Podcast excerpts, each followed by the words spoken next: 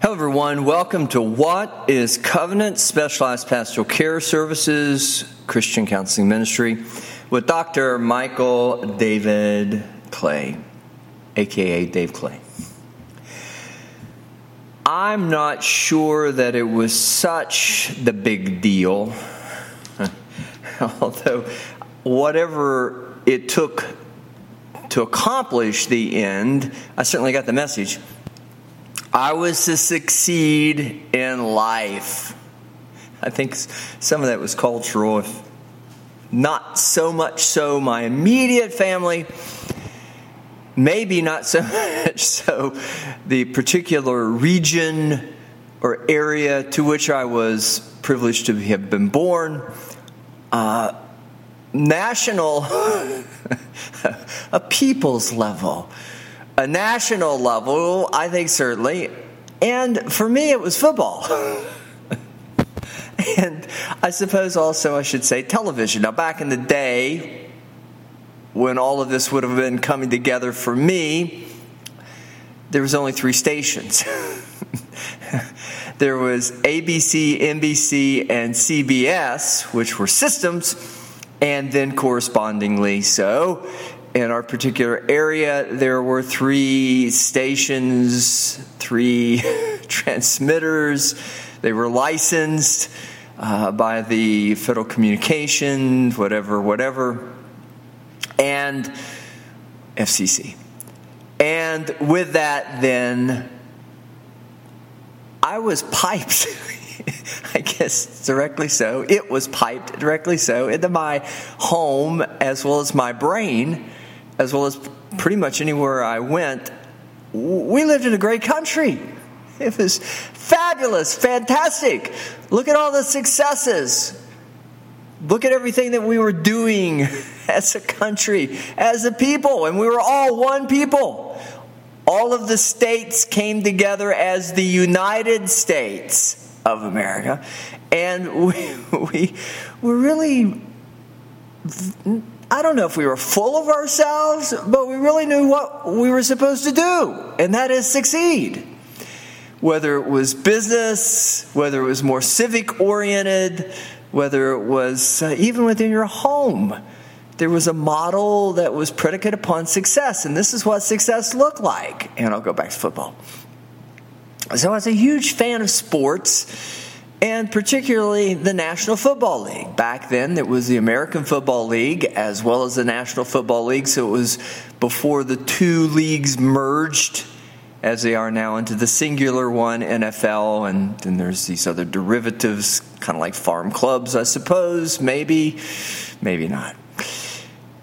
But it was all about those superstars mostly was the quarterbacks and the receivers, but there was linemen, there were linemen, there were running backs, there were teams, there was branding, all the things that have over that period of time since all of that was to where we are today has transpired. But it seems like somewhere along the way the messaging got convoluted or Maybe it was a bit diluted. Maybe it's just that the definition of success now is so much more diversified that it's not as clear cut as it used to be, and the image of that is not as tangibly, I guess, articulated as it once was. Now, I could say this that regardless of all of that, I could still find icons. I could still watch throwback TV as well as watch throwback football games uh, where they put on the uniforms of the day and celebrate the names that stood out of renown. But one good thing that I also know if I'm really at any point feeling somewhat convoluted or diluted or D I L U T E D, not D E L U T E D, as in with delusional, uh, I can go to the Word of God because it's real clear cut what success is.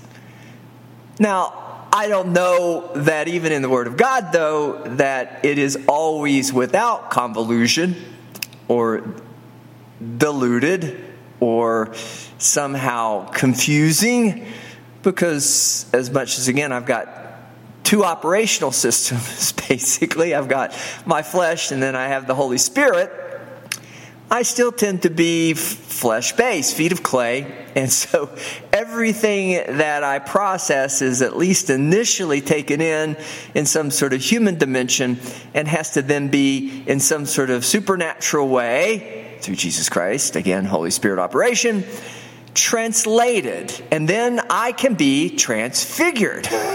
into the likeness of Jesus. And even so, the likeness of Jesus is only for my human dimension because I still need an icon of success. I, still need something to point to, to look at and say, this is success. And Jesus is success. But even Jesus, though, is more than human and he's more than an icon. It's important that I recognize him he's better than Bart Starr uh, in the sense that that was a quarterback for the Green Bay Packers that I admired greatly. But at the same time, though, he's more than human. He's God. He's God in the flesh, and the transfiguration part of it is I have to realize even the icon, even the image of Christ will lose its utility or purpose from a human standpoint when I'm no longer human. When I'm no longer human, I don't need to be thinking about those things in those terms. Bart Starr, Johnny Unitas, I aspired to be like them. Now I aspire to be like Jesus. And as long as I'm in the flesh, the human, again, tabernacle, tent that God has given me to, to He's chosen to put His Spirit into, to, for His Spirit to abide in, then I need to keep it clean and sanctified and need to allow Him in the Holy Spirit, the Word, to translate that in some ter- sort of tangible term, not only of me unto Jesus but me in my personal life, as I might then, in translational sort of terms, transactional sort of terms, deal with the world in material dimension, human dimension. And for me, David, King David, is the best icon of that. Is he better than Bart Starr? Yes. Is he better than Johnny Unitas? Yes. At least in word sort of terms. I don't know Bart's particular, if he's still alive, persuasion when it comes to his relationship with God, or Johnny Unitas, which I don't think he's alive. I don't know anymore. You get so old that you begin to lose track of who's around and who isn't all kind of bleeds into one, as the saying goes. But at the same time, though, even as much Jesus isn't in, again, material dimension, human form, I know he lives. I know David does it. But David is probably comparable to, better than anything that the best, or as with best, humans could be outside of Jesus. And Jesus and David are not too unalike. I just have to realize that I have to go beyond just simply transactional, translational terms and have to operate then predominantly in the Holy Spirit and then with the mind of Christ, the mind of God, as with still word now, living word, or I'm going to fall short. How short? Uh, David, again, is a good example. He was short, not in stature, but falling short of the mark, but he was certainly on the way. And if that should be my end without Jesus, that would be my end. and I'd go the way of uh, any of those icons of the past, if only measured materially but he's not my end or he's not my aspirational end. I want to be like Jesus, But I think David even wanted to be like Jesus. The problem with David was Jesus had not yet come. And so the finish of the best that humans could be, as with the addition of the Holy Spirit, as with the additional element of as a mind of Christ, the gospel of Jesus, it wasn't of Jesus Christ, it wasn't available to David. David was still struggling with his own translation, which for him would have been what we now know as Old Testament, an Old Testament word. And he didn't even have the benefit, as we do, of King Solomon and all the wisdom literature that Solomon contributed to. Solomon wasn't the sole writer or author of that. God always has been by inspiration of the Holy Spirit. The word is delivered. The word was written down under inspiration of the Holy Spirit, whether you look at it Old or New Testament. But with King David, Solomon was his son, and it wasn't yet to be all that captured. You can say, well, that's what David did. He passed it on to Solomon, and I will agree with that. So maybe we're closer to source than I at least initially thought on the podcast today. But for me, I could read all of that. For you, you can read all of that and garner all the wisdom that God could give in human sort of conceptualization. and it's all transactional, folks. We've been in 2 Samuel. I have at least, in last podcast, and maybe a podcast prior. I read from particularly last podcast, 24, chapter 24 about David and his numbering the people. I'm not going to read the whole chapter again. I'm going to go to verse 12. And the setup, the context of verse 12 is that God put it upon David out of his own fears and inadequacies because his kingdom had been taken from him or at least challenged in that way so many times. Though David knew that God promised it to him, there was always seemingly a foe, the devil, David doesn't call it the devil, they call Belial in the Old Testament. But with the idea, though, that he was certainly doing the same thing then to David that he's doing to us now, as he did to Christ, who I'm going to get to here in a moment on the podcast. But David had numbered the people, realized that was out of the wrong motive. It was out of his fear that his kingdom was going to be taken, out of this great divide between Judah and Israel, and what would eventually be the great divide that would separate the kingdom, not only from each other as a divided house, but also separate them from God. Was it anything that David had to do with? Yes, it was manifest in his life from the very beginning. He made some bad choices. This was toward the end of his life 2 Samuel 24. And I think he's beginning to grow in wisdom. Because though God promised, David was still under the conception, human conception, transactionally. He had to defend it. He had to preserve it because even though God had promised, if he didn't do his part to defend, if he didn't number the people, he may come up short again, and he wasn't going to let that happen. Absalom was not going to do that again.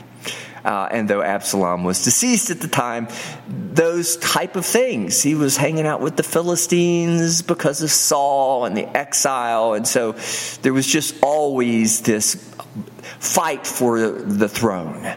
And even before David passed, it reemerged, even immediate to 2 Samuel 24, time wise, Solomon. Bathsheba, the throne, the bequeathing of that success, as measured success, the promise of God fulfilled. Not only would he have dominion, but out of that would come peace. But David didn't understand. The peace was also going to come out of God, it wasn't going to come out of him. And he didn't have to defend it. Verse 12 Go and say unto David, and this would be Gad, the prophet Gad, God speaking to Gad. Thus saith the Lord, I offer thee three things. Choose thee one of them, that I may do it unto thee. So Gad came to David and told him, and said unto him, Shall seven years of famine come unto thee in thy land?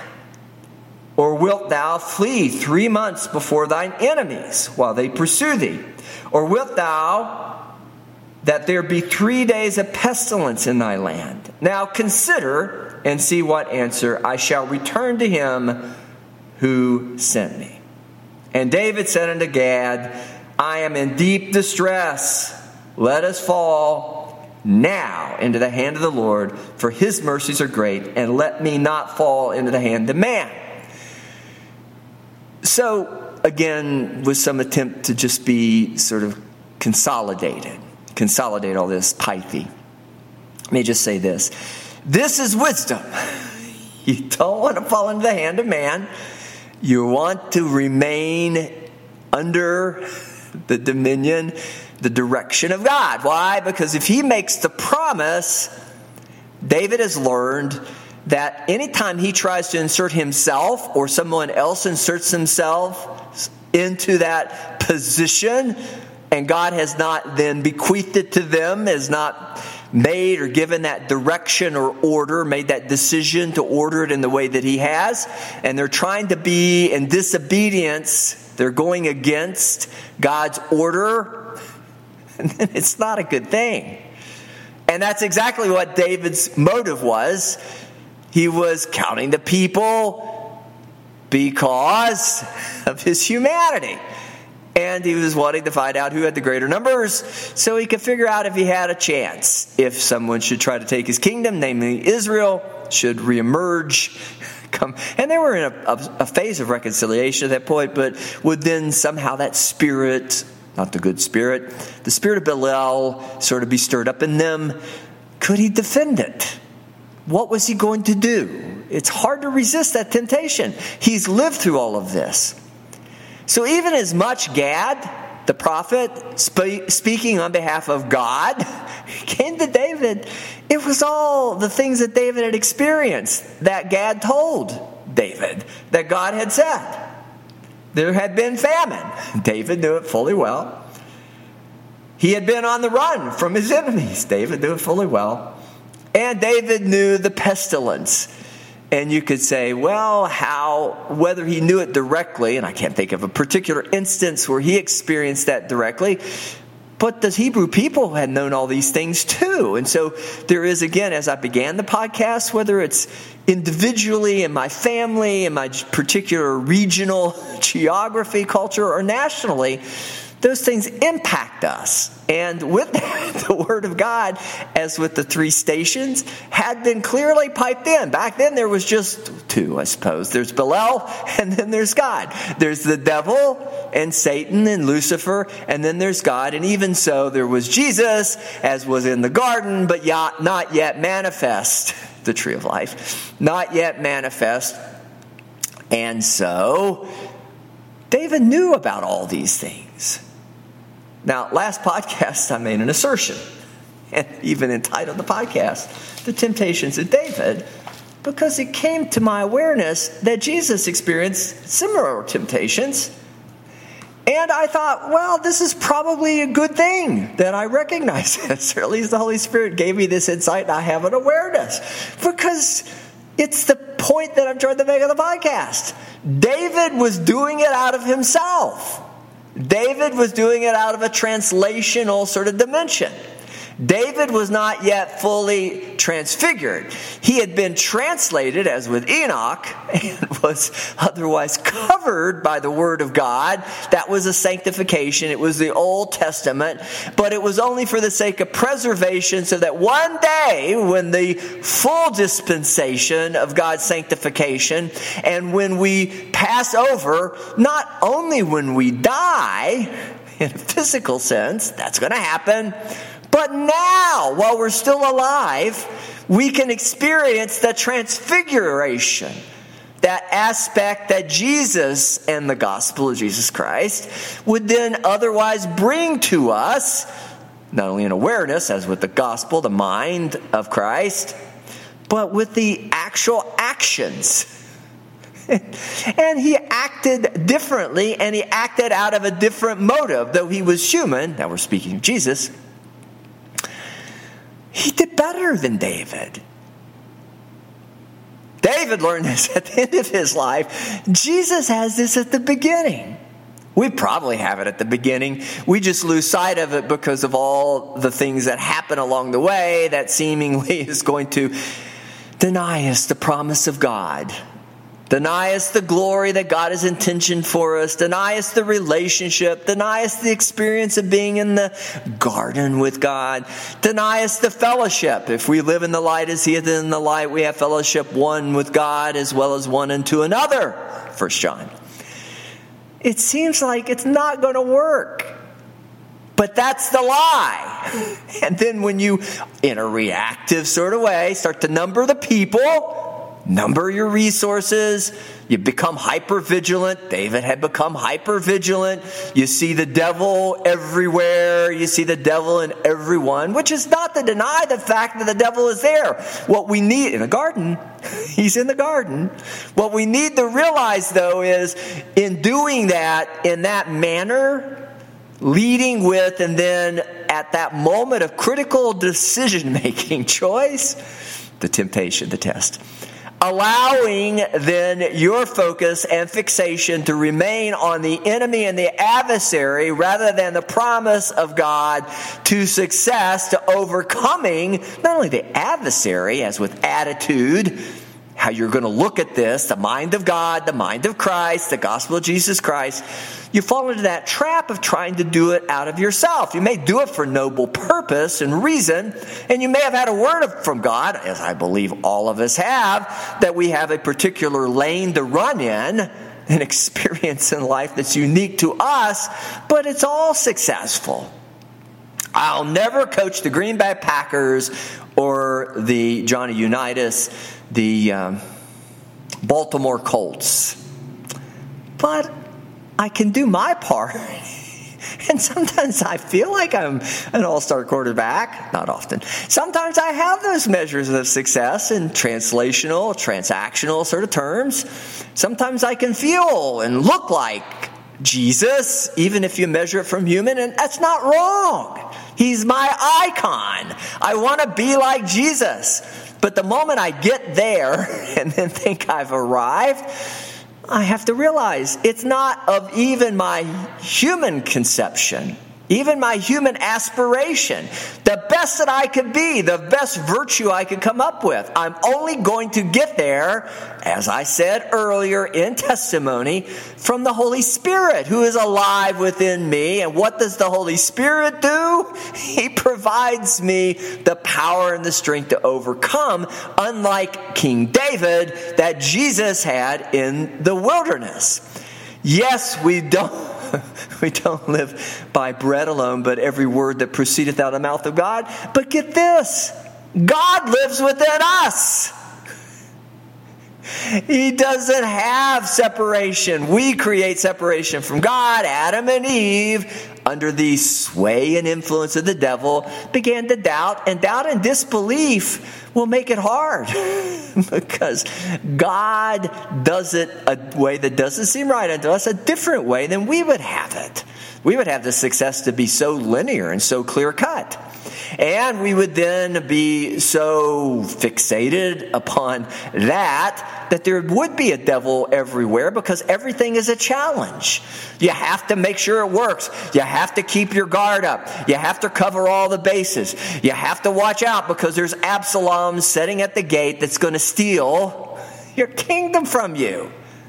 You can't let your mind go to that because then you'll be so hyper vigilant that when God sends someone to help you, you can't be upset the moment they start to succeed in helping you or being part of. That's the kingdom of God, folks. It's when we're all working together as one exponentially, the kingdom of God begins to manifest. How many times has that happened? Only for somebody to get jealous, somebody to get paranoid, somebody to get suspicious, somebody to become worried, somebody to look at the other person and say, How come he got that and I didn't? How come she got that and I didn't? Didn't? How come you got to go to school there and I didn't? How come you got this and I didn't? Well, I can't explain it all, but I'm not going to measure it and judge it in transactional terms Except that I would say, well, obviously, if you're giving credit to the devil, that's probably not something that you should do. God's the benefactor of all good things, come from above. The devil just tries to hijack and steal the credit, but it's your downfall. You might feel good for a moment. You may think you're better than everybody else, but in the end, you're not. And then that's going to be your curse. David was cursing himself by remembering all this stuff. He should have just relaxed and rested in the Lord. Yes, God already knew what David was going to do. Yes, Jesus had yet to come.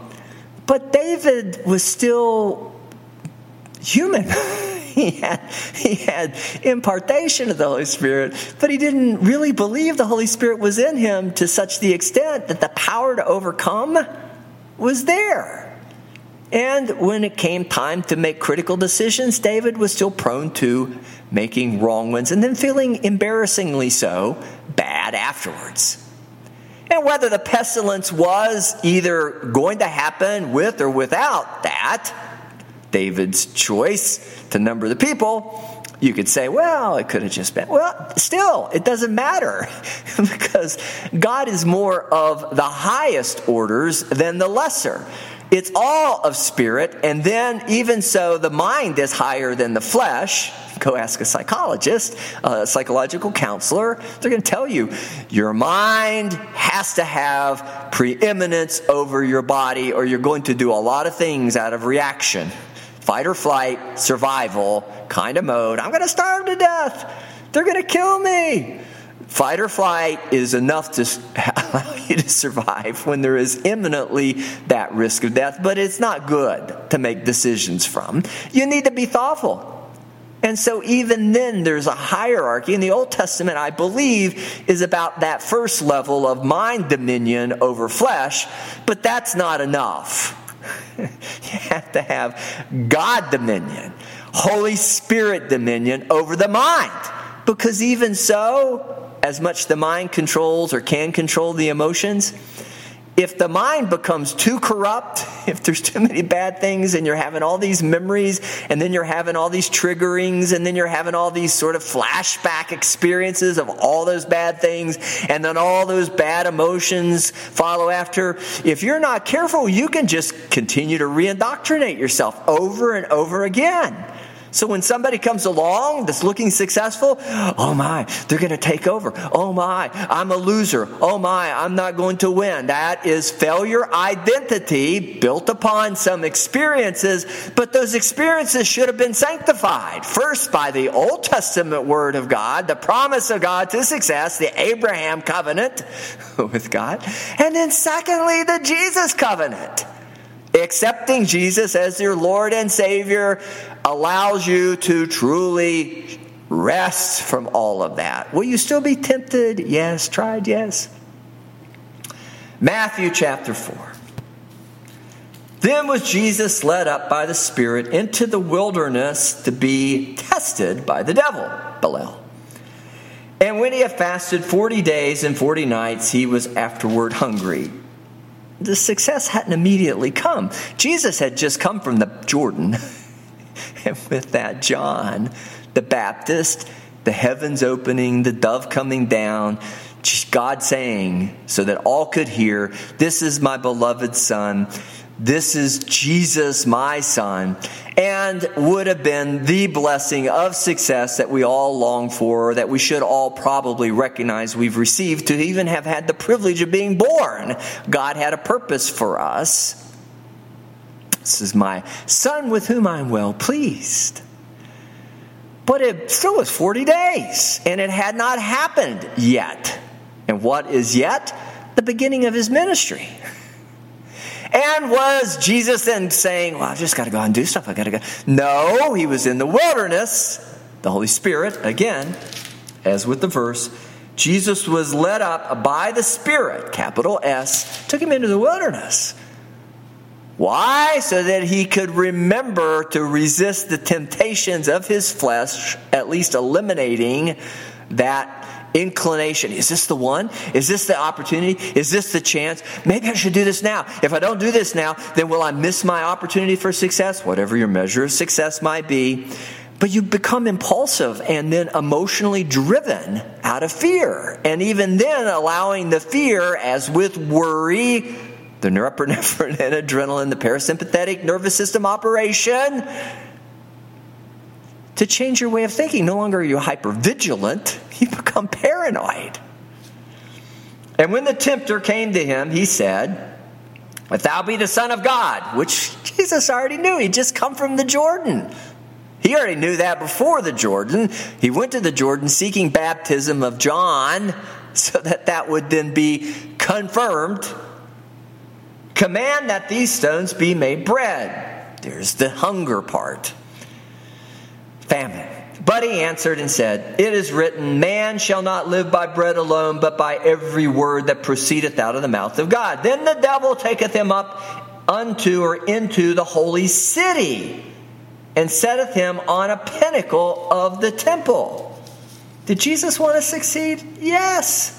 In the flesh? Yes.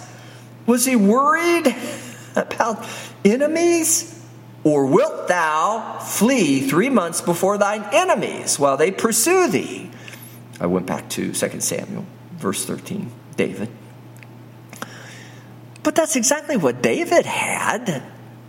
The devil was just taking advantage of that cultural link. Jesus, house of Judah, David, Jesse. It's all there.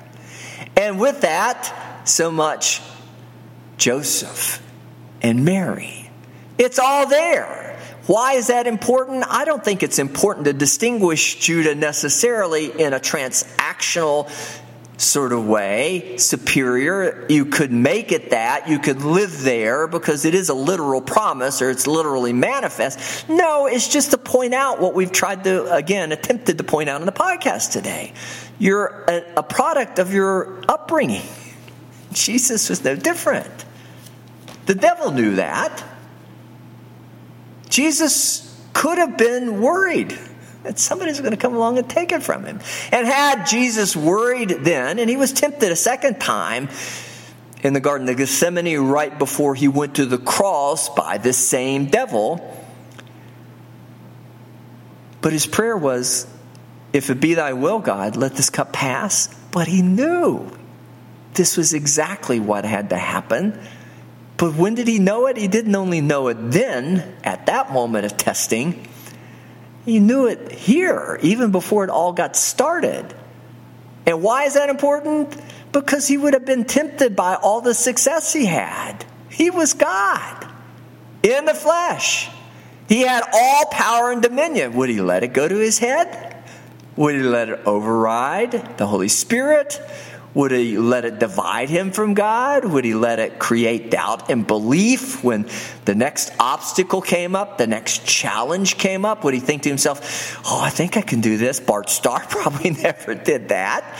Johnny Unitas probably never did that. I apologize again. I confess those are my icons. But if you're a winner, even in that at that level, the lower level, by the way, just to reiterate, restate it, you're not going to win if you're thinking about losing. It's not going to happen. And saith unto him, If thou be the Son of God, cast thyself down, for it is written, He shall give his angels charge concerning thee, and in their hands they shall bear thee up, lest at any time thou dash thy foot against a stone.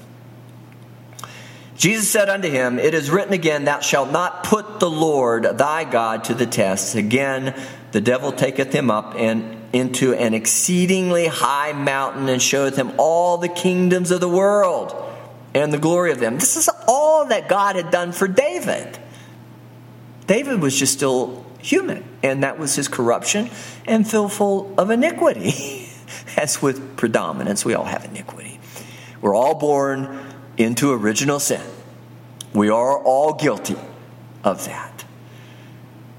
And saith unto him, All these things will I give thee if thou wilt fall down and worship me. Now, most of us would say, No way! if I'm a Christian. I'm going to worship the devil. But that's really not what that's about in that direct way. It is indirectly. It may begin with that in a direct manner or fashion. It may always begin as with Jesus, a declaration. No, I'm not going to do that. So that you might then, in the end, when it's all said and done, have proven how powerful these words of Jesus are as I'm reading them today. I'm going to finish. Then saith Jesus unto him, Be gone, Satan, for it is written, Thou shalt worship the Lord thy God, and him only shalt thou serve. Then the devil leaveth him, and behold, the angels came and ministered unto him. Now that would be, again, Matthew chapter 4, verses 1 through 11. David never had that experience again because he was not the Christ. Jesus was the Christ, is the Christ. If David liveth, he liveth in Jesus the Christ. If David liveth, he doesn't liveth in flesh any more than Jesus is now bound to the corruption of the flesh. The flesh has to pass away because it is implicitly materially, in transactional terms, always going to die. Ashes to ashes, dust to dust. But what Jesus established is what David couldn't. It wasn't going to be of himself, it was going to be of God. But because it was of God, it wasn't of service to the material, the mammon because it was the service and service to God and the highest order of dominions and kingdoms, Jesus would then rightly inherit, inherit that kingdom. He would be both priest first and then king over all. He would have rightful dominion over all. But it had to be a switch, a flip, so to speak, from a material based, Old Testament word based, as with limitation then, unfinished, not wrong, unfinished but if you only go that far, you'll never receive the second blessing of the Holy Spirit and Holy Spirit operation in the fullness that it has been intended of God when He sent Jesus, when Jesus chose as God, to come into flesh to distribute that to us and to prove we are not bound by our flesh. It is not only an attitude, it is the mind of God and Christ in the Holy Spirit that is more than even just conceptualization. Mere words cannot even describe it. So I'm going to try on the podcast. But when you know He's there and you believe He's there and you know the Holy Spirit is there and Jesus is speaking to you through that, and where is that? It's in you. It's been in you all along. It's just been hidden from you as Jesus was in the garden from the very beginning. At the very, very beginning with Adam and Eve, it took them a while to realize. They kicked themselves out of the garden. They couldn't stay with God because they couldn't agree with God, not only on the promise, they wanted to, but on the way that it was required that they otherwise, in material dimension, they couldn't bring it about of their own will. It had to be service unto God. The devil is just saying, Worship me and you'll have it all. No, you'll just be David. just end up becoming hyper vigilant and paranoid. There'll always be somebody that's going to come along and try to steal the kingdom. The kingdom is not of flesh. The kingdom is not of wood. The kingdom is not of hay. The kingdom is not of stubble. All that will be burned. The kingdom is not a temple. It's not on a temple mount. It was. And it was okay because it was iconic. It was an icon. But it's been done away with. There is no Ark of the Covenant except you. You are the Ark of the Covenant. they, they, in projection sort of terms, they, God instructed them to. They needed something tangible because they were still in their immaturity, bound to the flesh. But when they died to that operational system and began to realize, well, maybe there's something more. Maybe there's a bit more in Jesus. Maybe there's a bit more in salvation. And I just need to, or unto salvation in the process of truly salvation or fulfillment of the promise that God's given me. I need to go out in the wilderness. I need to disconnect from all this worldly stuff, this mammon stuff. I need to shut out all the external noise. I need to just be with God. And where is God? He's around me. Jesus says that. But He's more importantly, as for the sake of our conversation today, in me. That's the gospel. Jesus is alive in you. You are not Jesus out of your flesh. I'm not Bart Starr, Johnny Unitas. Don't even know if anybody's ever going to the internet, unfortunately, in good ways, and the unfortunate is the bad ways. Probably makes a record of all of us until it crashes. But the idea seemed immortal. But the idea, though, is, is that that's why Jesus is the only one. I am in Christ. You don't need me. You don't need my word. You don't need the president's word. You don't need the actor's word. You don't need the governor's word, the senator's word. You don't need the neighbor's word. You don't need your boss's word. you just need God's word alive in you. Now, as I'm sure those of you who have listened for a while probably already understand, but there'll always be some, even if you've listened for a while. What has this got to do with counseling? This is the foundation. It's not my advice, it's God speaking in you, through you, to you, and I'll see manifestation of that. But all my job is to comfort you, to allow you to calm down, settle down, to point out where the adversary is taking advantage of you, and then the sickness that therein follows, ensues and to agree with you when the Word of God begins to manifest itself, Himself, through you unto us, I'm going to say, hey, wait a minute. I just heard God. Hey, wait a minute. I can bear witness because the Holy Spirit, He's in me. You can't tell, that's my heart beating.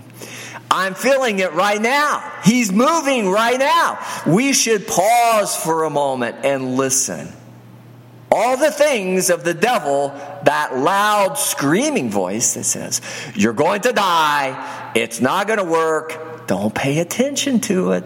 Now that you can hear the still small voice in you, that is your way to peace, is your way to wisdom, is your way to not being reactive, is your way to all that good biochemistry, the neurotransmitters that go with the sympathetic nervous system operation, the serotonin, dopamine, GABA, oxytocins, endorphins, the things that help you sleep at night, that give you a good appetite, that are part of your autoimmune and immunological system, that helps you to function better. that takes all the stress, the worry out of your mind so that you don't continue that worrisome loop to the point of paranoia or fixating so much on your failure that all you can see is death. We shut that down.